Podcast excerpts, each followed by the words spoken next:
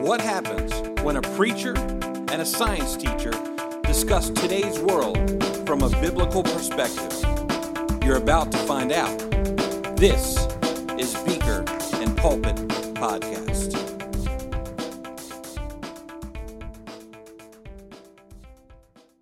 Hi, Kerry. Hi, Christoph. How you doing? Pretty good. How are you? Oh man, long time no see. It seems like that's how we do things now. I know. We record one and then we take a few weeks off because no, not because it's your fault. Because people are sick or cars are broken or whatever's going on. Life gets in the way of podcasting. Boss says, "Hey, you need to come in and work." Right? The boss came and said it's time for you to. I was on call last week, so Mm-hmm. there was that too. Well, um, you sent me some information a couple days ago. Uh, pretty interesting stuff for us to talk about. I think we just get right into it. So, uh, the two topics, which uh, I think are going to go hand in hand. One do, was huh? the. Okay. Well, I hope so. Okay. That's why you sent them to me, right? well, I put "or" in between them. Oh, well, which one do you want to talk about? Tower of Babel or Epigenetics. epigenetics? yes. Well, I said which one. You said yes. well, uh, I didn't know if if you had taken any time to check out either one or Sure. or not, but um, Well, which one? Let's. You want to go in order? Tower of Babel. sure, we can knock that one out. We'll we'll see. Uh, we'll see how long that carries us, and we'll either get into the other one or that'll be the next topic. Yeah. All right. All right. Well, tell me your thoughts on the Tower of Babel. True story. Allegorical. Oh, it's true. True story. So Yeah. that account, you know, uh, just from my uh, little bit of study and research I did, so that account, that narrative, is a, much like the the narrative of the flood in Scripture, Yes. is um, a tradition held by world religions hmm for centuries, Yes. right? Um, so the flood, Tower of Babel, or something similar to the story of the Tower of Babel, is something that's um, that's pretty common in world religions. So tell me your thoughts on that. The fact that it's common in world religions, what does that mean to you? And then specifically, you're saying it's not allegorical, but it's a true story. So give me some feedback on that.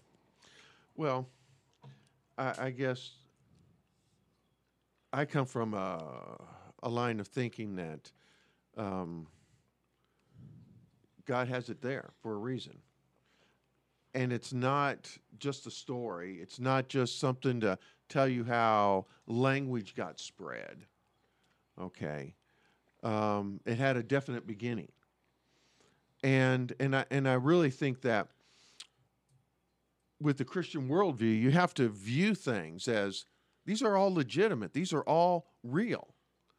Okay? If you go into viewing the things like the flood or Genesis chapter 1, the creation, or the Tower of Babel, and, and think, well, there's an analogy here. There's it's not really happened, but you know, something happened Right.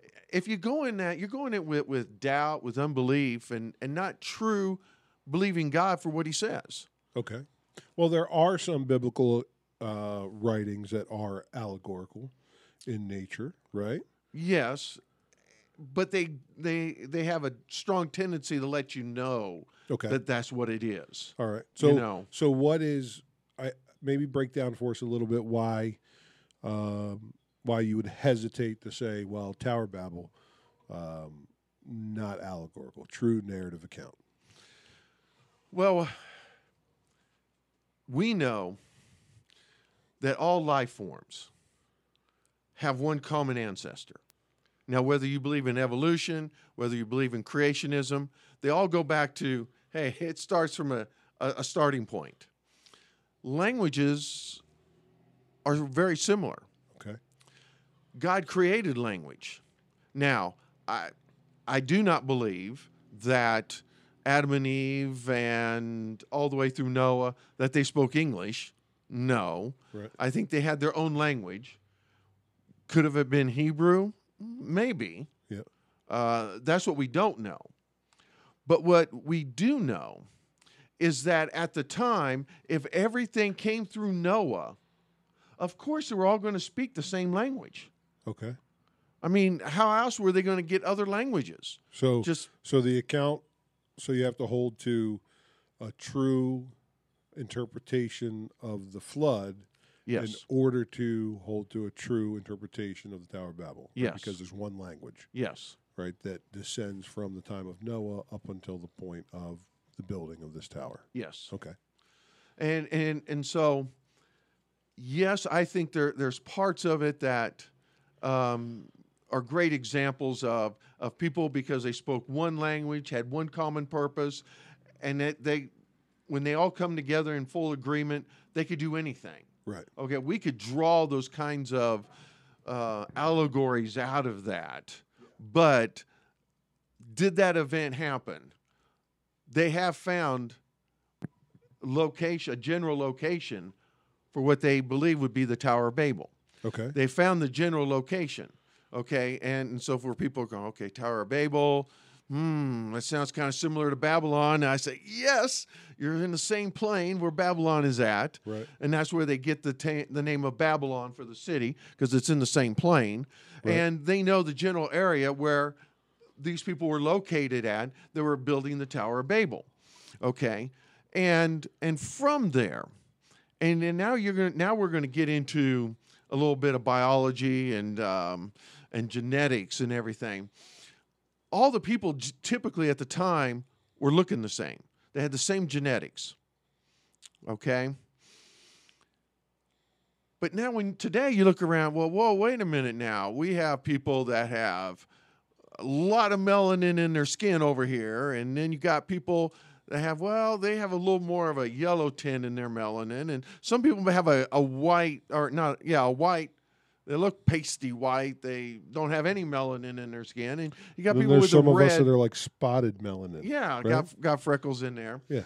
But what happens is is the interesting thing is when you start to study this and, and start to look at this, not only when, when God says and grouped them, gave each one their own language. Okay.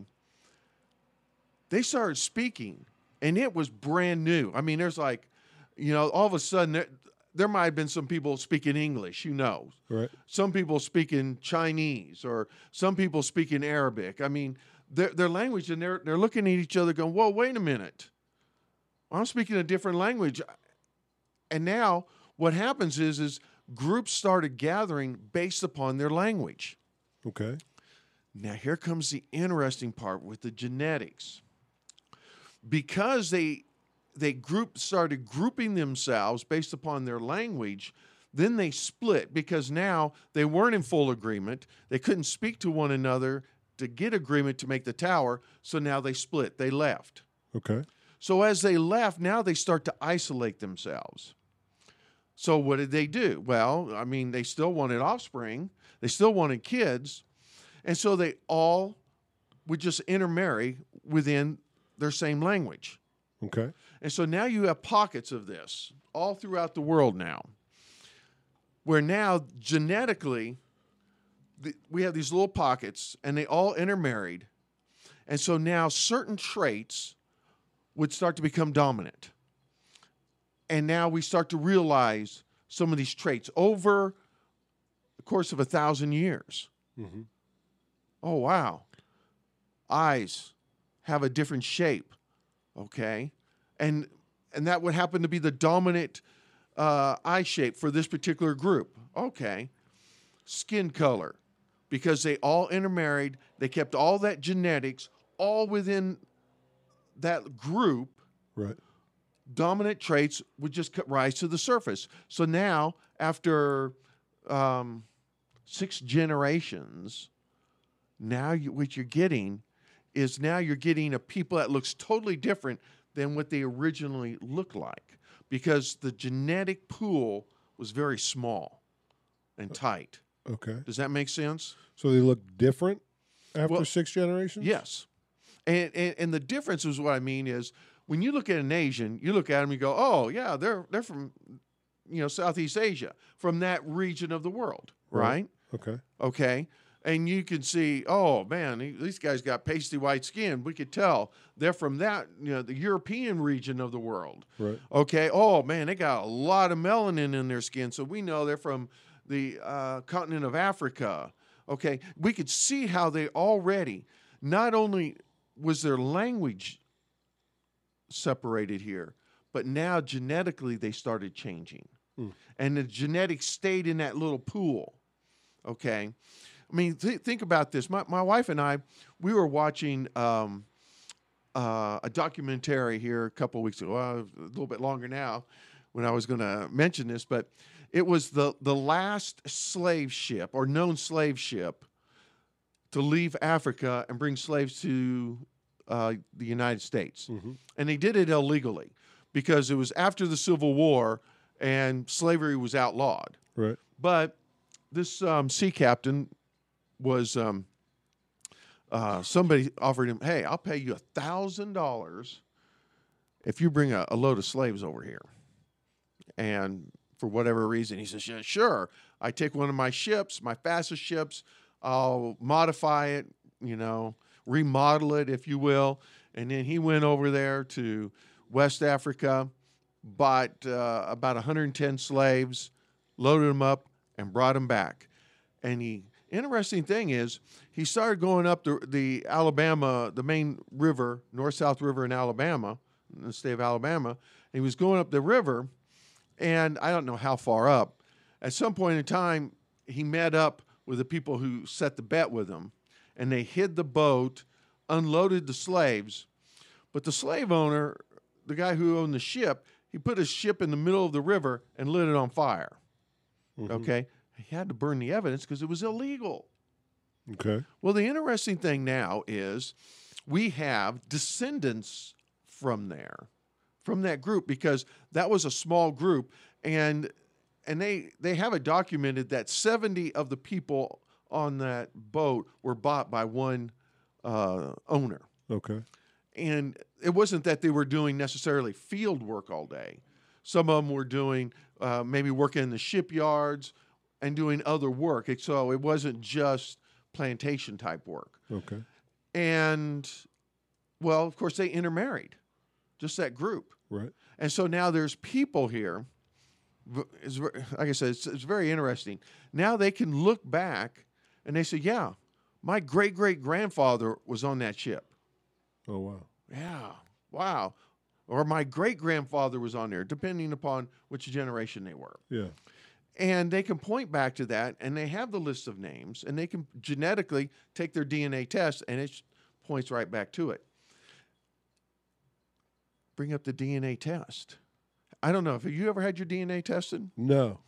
Well, I have, and, and of course you look at me. Okay, yeah, we know you're you're, you're European, and your last name Overmiller. Okay, German. Right. Okay, you're right. I am German English, Mhm. but I have one percent other. Okay. Any guesses what my one percent other is?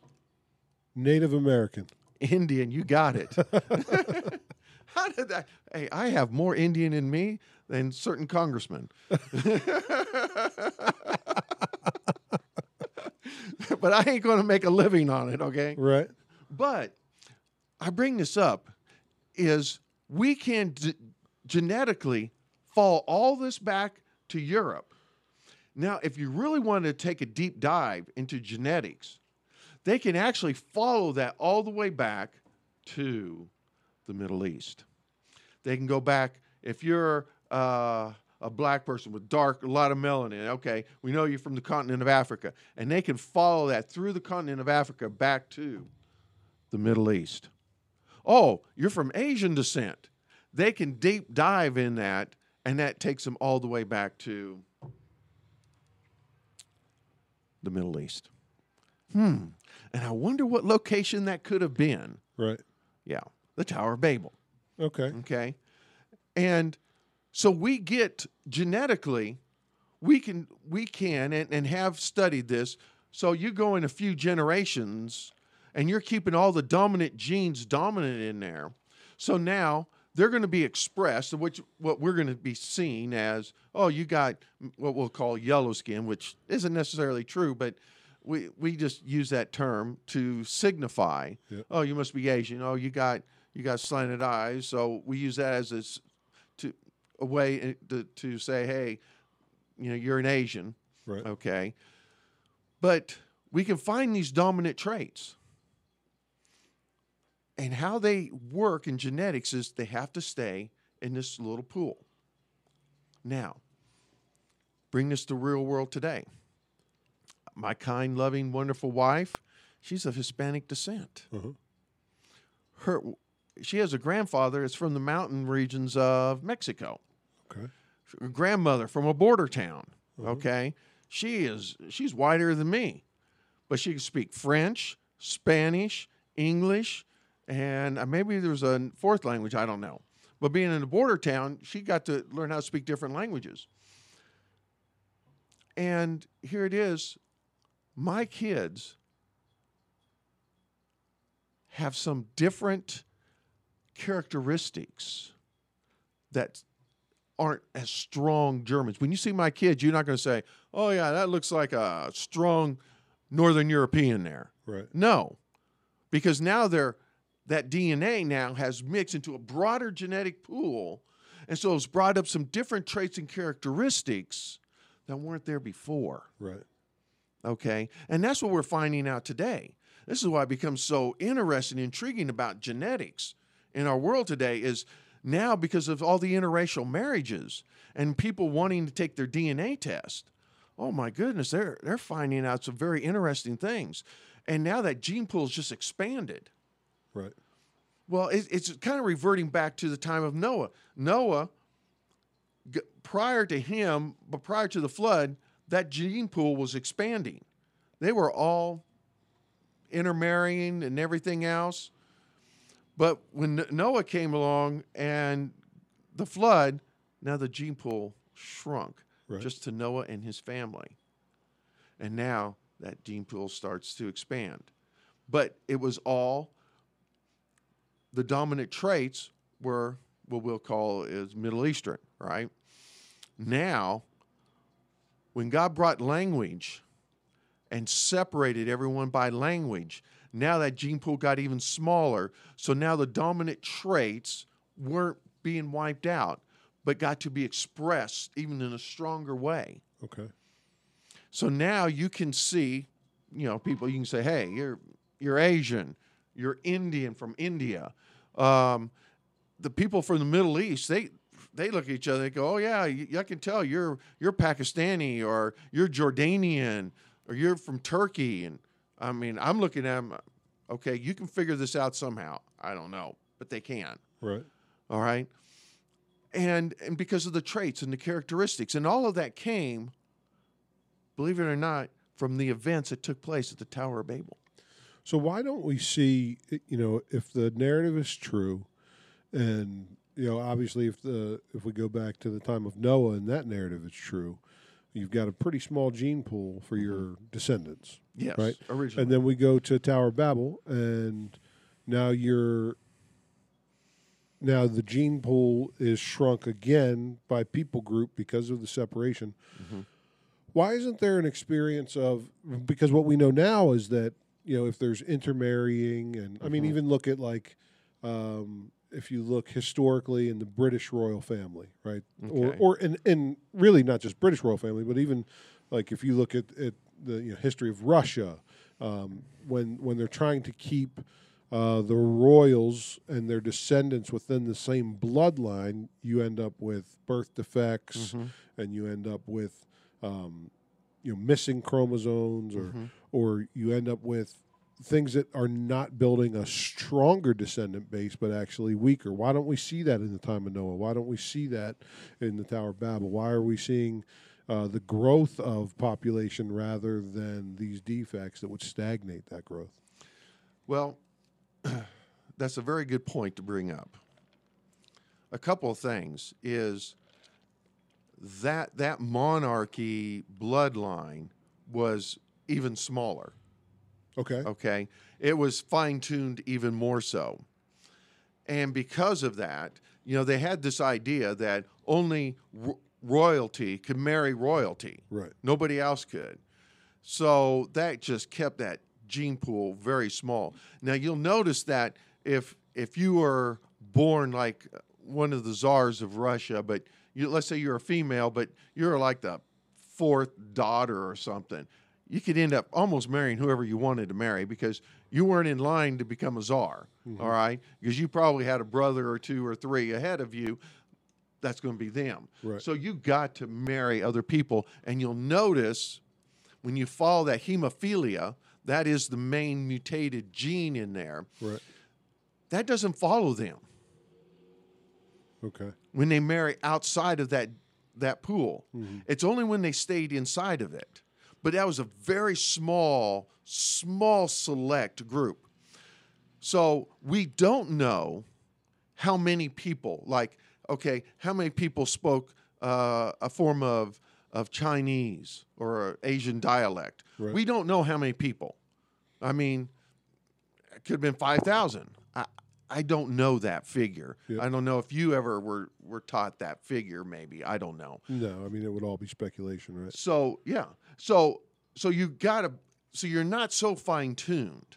Okay. So you're still within a small group. I understand what you're saying, but the dominant traits would come up. So what if we back it up to the time of Noah, right? Mm-hmm. I mean that's a pretty small group, right?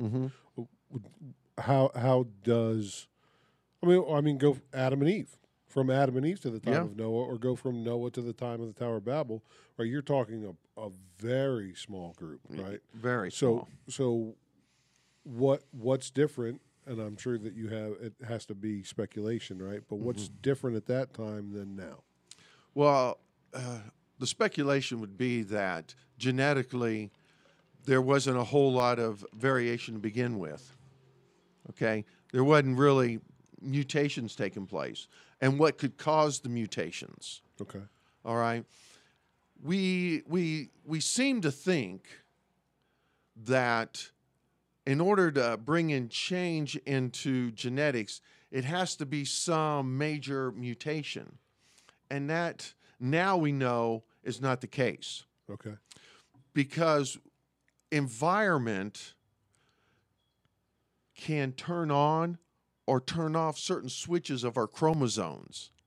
Oh, yeah, uh, because our study of genetics is growing, so we're going, whoa, okay, you mean you we could have the same genetics, but it's it might be expressed in me one way and expressed in you a little bit differently, but because of the environment, that's what caused maybe a gene got switched on or off. Huh. Okay. Wow. Okay. So the your the physical environment can do that to your genes? Yes. Oh wow. Now, we we know sin plays a powerful, powerful influence on the on mutations. Right. So when you start out there at the time of Noah, because he was a righteous man, and you can go back to Adam and Eve, and they started out, they they virtually didn't have that Right. that influence that's going to create that. And it took it took them what thousand years before they died. Okay, Yep. so it took sin that long to finally kill to them. corrupt perfection. Yes. Okay. So you're talking about when when you you talk about the time of Noah and he had he was God said he hey this is a righteous man in this world of all this unrighteousness. So Noah had something going for him that would set him apart from everyone else as well as his his sons. Yeah. So when you start talking genetically now coming out of that, you're you're talking about um, yes, it's a small pool, and yes, um, and and people always bring this up. Well, you know, ooh, that's gross. That's your niece, and you got a niece and a nephew, and now they're marrying. Ooh, that's gross. But at the time, number one, they didn't have any other choices.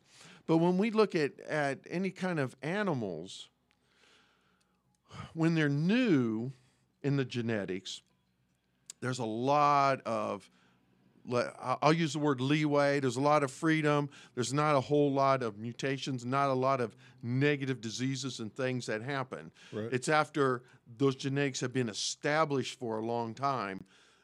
now that allows for the mutations or the the the changes of the chromosomes in the DNA and things like that.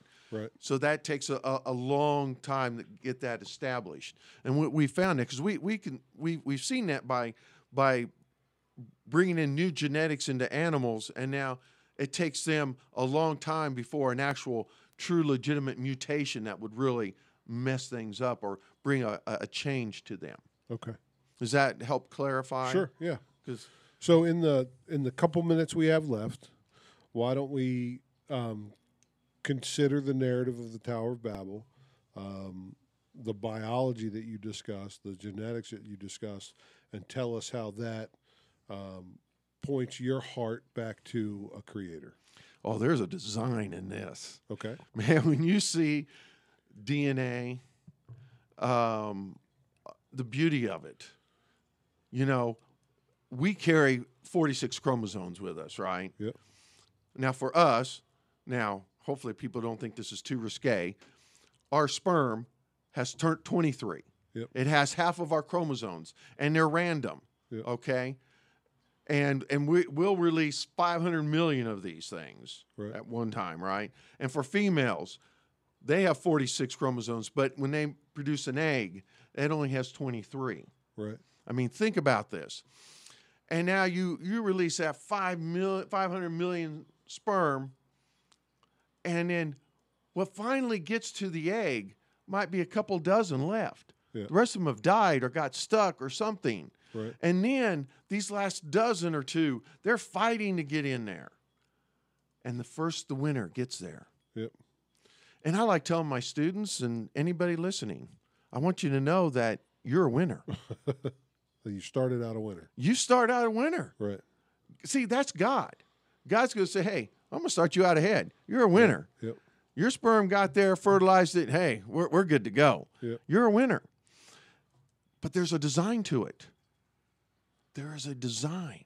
And that's what gets me is I could see that and I see the intricacies. I see how how so easy it is to have all these problems.